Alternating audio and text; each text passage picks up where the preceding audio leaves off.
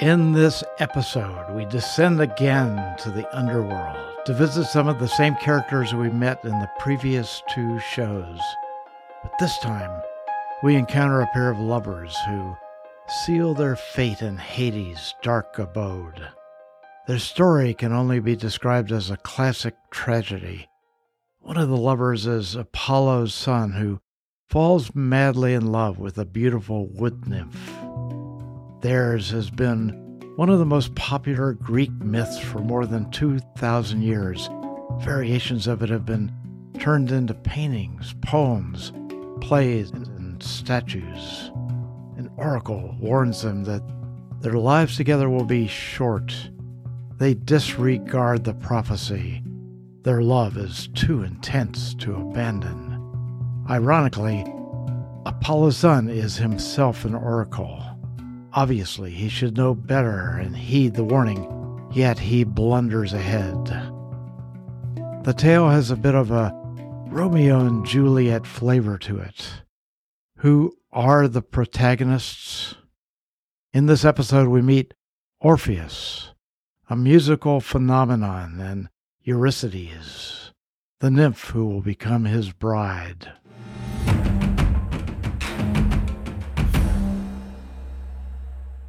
Welcome to episode 53 of Garner's Greek Mythology.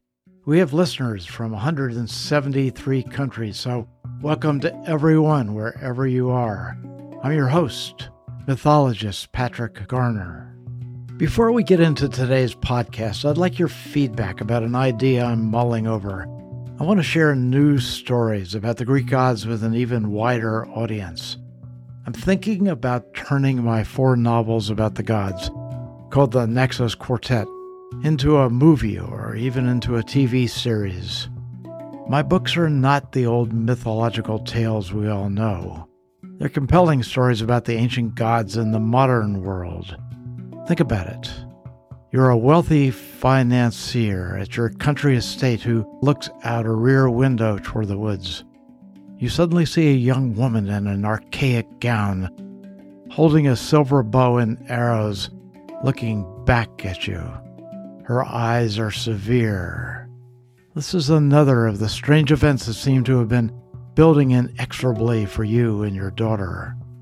What you don't know is that the young woman you see is actually the Greek goddess Artemis, and she's part of an extraordinary plan to reintroduce the ancient gods into our world.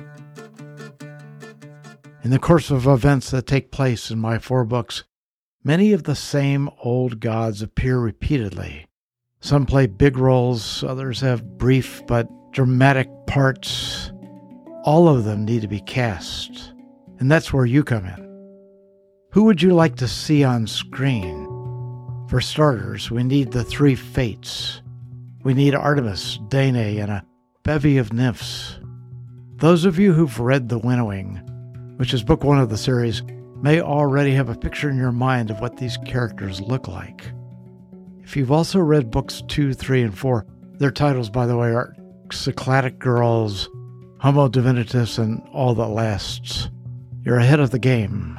You'll note that some of the characters show up again and again. Think Artemis, Apollo, Poseidon, Dionysus, Hermes, and Hephaestus.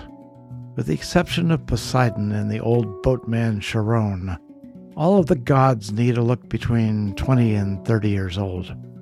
To get you started, I'll jump in to note that even when I visualize Temessa, who's a startling nymph turned supermodel and eventually an immensely powerful goddess, I see Taylor Swift. I know she's a singer, but She'd be an awesome actress. I've set up a page on my website, patrickgarnerbooks.com, with a list of the key characters who need to be paired with actors and actresses. Contact me through the website with your suggestions. I'll announce them on a future podcast. And what's in it for you? If the Naxos Quartet makes it to the screen and, and one of your casting suggestions is chosen, your name will be included in the movie or TV credits. Because we need to put an end date to this process, The contest will run until August 31, 2023. Now, let's get back to the episode.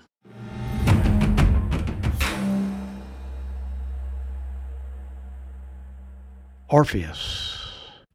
He was born from Apollo's union with one of the seven muses. Even as a child, he was golden haired, lithe, and handsome. From an early age, Orpheus was able to mesmerize birds by playing his lyre. And because I'll be mentioning the lyre frequently, I'll note that the lyre, a stringed instrument, is today more commonly called a lute. Apollo doted over his gifted son. It was said that the god taught Orpheus to play his tortoise shell lyre even before he could walk. As Orpheus's talents grew, his playing and singing would not only mesmerize birds, he would tame lions and bears. All of the gods were amazed. His powers grew. Sometimes when he played, rocks moved and rivers shifted locations as if they were long black snakes awakened to life. Of course, it helped that his father Apollo was a master of the lyre. Apollo spent many hours showing his son techniques that no human could know. As a divinity, Apollo could draw upon the music of the planets and stars overhead to enhance his music. And the god was quick to train his son to hear that same celestial music and in turn to imitate its golden notes when he played. Apollo was also a patron of poetry. He taught the art to his son.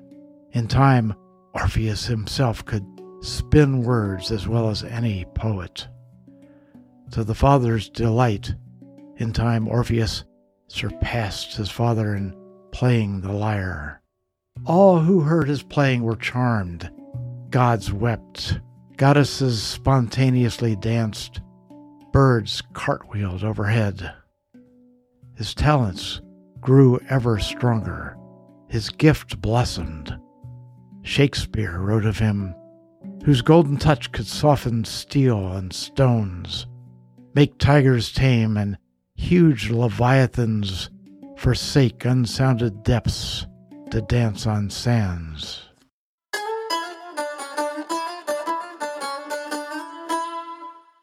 While he was still a young man, Orpheus became associated with mystic cults. Perhaps it was his haunting voice or his emotive playing with his dazzling poetry. He inspired the infamous Bacchae. You remember them. They were the wild, frenzied women who followed Dionysus, the wine god. These women danced in the woods through the night and tore wild animals apart with their hands. Sometimes an unfortunate man who wandered into their revelries would meet the same fate. All the while, and ecstatic as they danced, they sang Orpheus's glorious songs.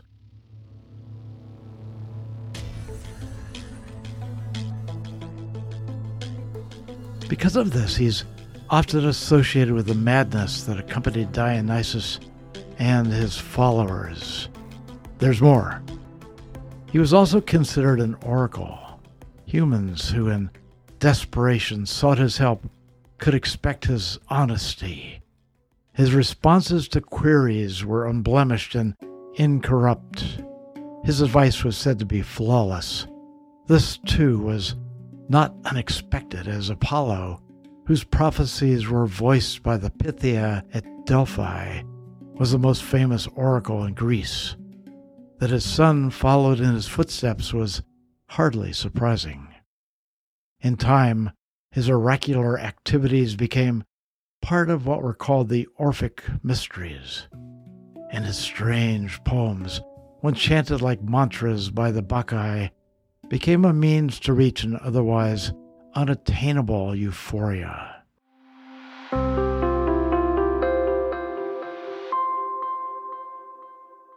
As Orpheus grew into manhood, his enchanting voice, mad poetry, and spellbinding lyre became increasingly associated with rapture and revelation. His mother, who, as I noted, was one of the muses, had obviously inspired him. With his immense gifts, he was celebrated and idolized. But what he had never found was love. Regardless of his vast talents, he felt an inexplicable emptiness. One day, when he was in the woods playing his lyre, Orpheus noticed a beautiful wood nymph.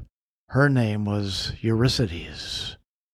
The girl heard Orpheus playing the lyre, and she was riveted by the beautiful music.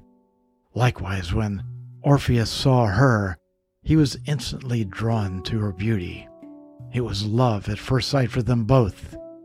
Within a short time, they had become inseparable. He was happy for the first time in his life. Orpheus taught Eurydice how to play his lyre. She learned his songs and, in turn, taught him secrets of the woods. At night, under the moonlight, he would recite his poetry as she listened in awe. During the day, the two were content to simply look into each other's eyes. And to his delight, he discovered that she had a singing voice as pure as the waters and woods she guarded. Their match seemed perfect. He felt complete. Within a short time, they agreed to marry. Eurydice planned a beautiful ceremony with weeks of festivities. Yet Hymenaios, the god of marriage, who presided over their vows, took them aside moments before the event. He warned the two that their marriage wouldn't last. He whispered, Nothing good will come of this. Believe me and end this now. However, the two were in love and their relationship seemed incomparable. They laughed at his dramatic prediction and told him to conduct the rites.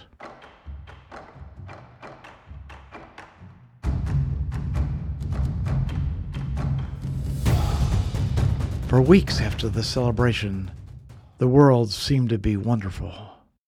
Orpheus was devoted to Eurydice, and his new wife adored him.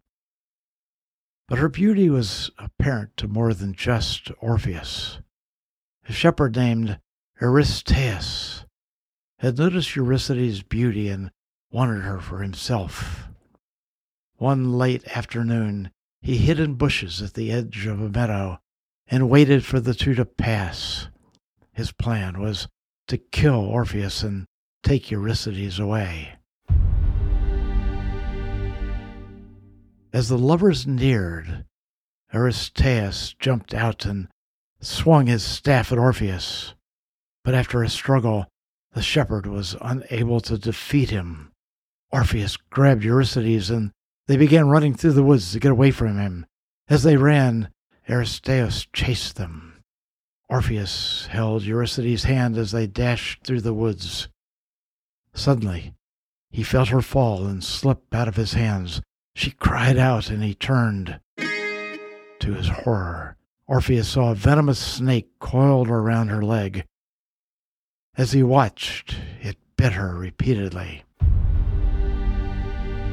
Eurydice fell onto her back, gasping. Her ankle turned black. Orpheus knew she was dying and that he could do nothing to save her. His songs, his music, all were useless. There in his arms, within minutes of the snake bite, Eurydice died in anguish. Orpheus was the wildly talented son of a god, but all of his gifts were incapable of stopping death. Eurydice descended to the underworld.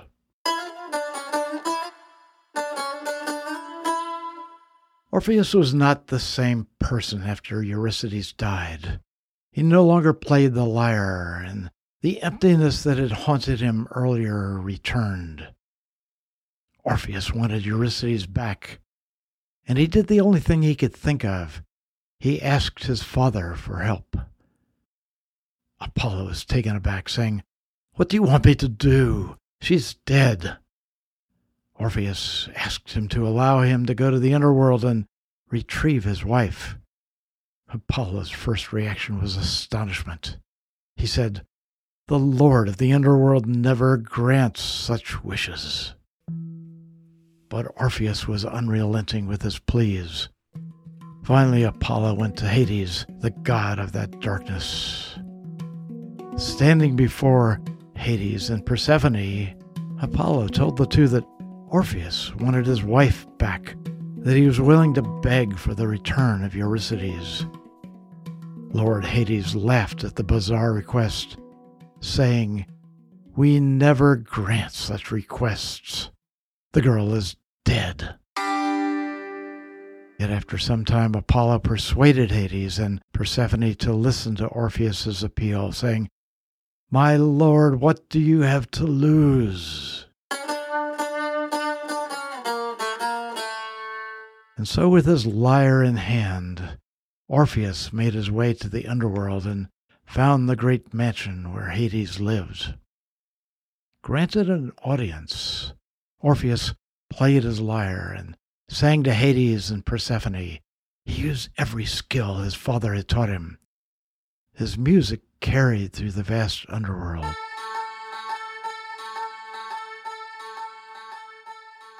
Everyone there was moved to tears by the beautiful songs that Orpheus played. At the music's end, Hades conceded and agreed to let Orpheus take Eurydice to the upper world. Then Hades paused he told Orpheus that he could do so only under one condition. Orpheus had to lead Eurydice out of the underworld, and as he did, he could not look back at her for any reason. Hades emphasized that he could see her only when she finally emerged into the light of the upper world. When Orpheus looked confused, Hades repeated that Orpheus could not look at Eurydice while she was still in the darkness of the inner world. Orpheus understood. He rejoiced. His plan had worked. His music had charmed even the Lord of Death. As if by magic, Eurydice appeared beside him, and he smiled in triumph.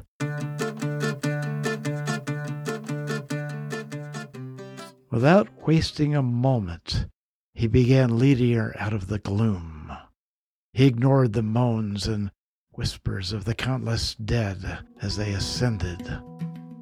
Nothing mattered except that they were escaping.